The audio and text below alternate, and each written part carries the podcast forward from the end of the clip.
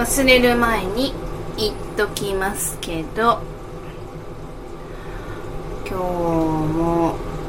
日もというか昨夜も寝ている間に咳がポンポンって出て目が覚めるっていうのが何度かあったんですけど、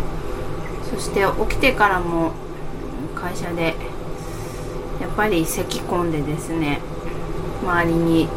心配してもらうっていうルーティーンですね。最近のもう私が咳をしていても気にしないでくださいって言ってるんですけど、なかなかね、うるさいしね、気になりますよね。苦しそうだしね、聞いてて。もう本当に久々にこんな咳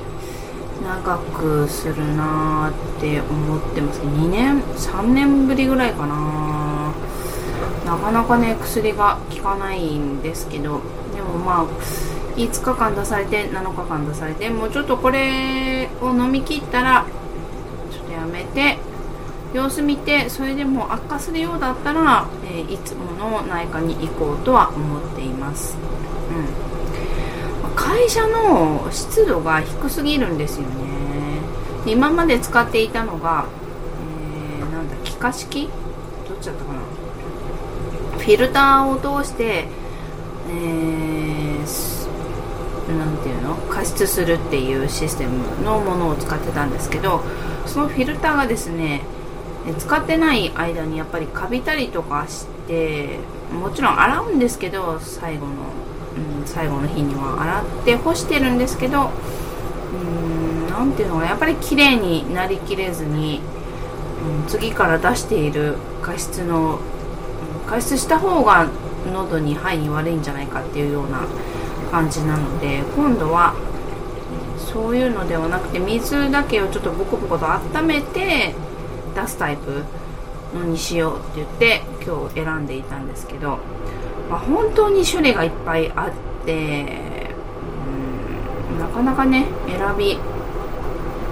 きれないんですけど、早めに買ってもらって、会社も測れないぐらいの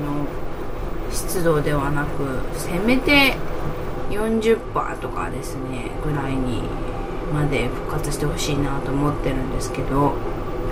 ちなみに我が家は前も言ったかもしれませんけど60から70ですね、洗面所なんて今見たら 80% とかなってて、超肌にいいじゃんとか思ってるんですけど、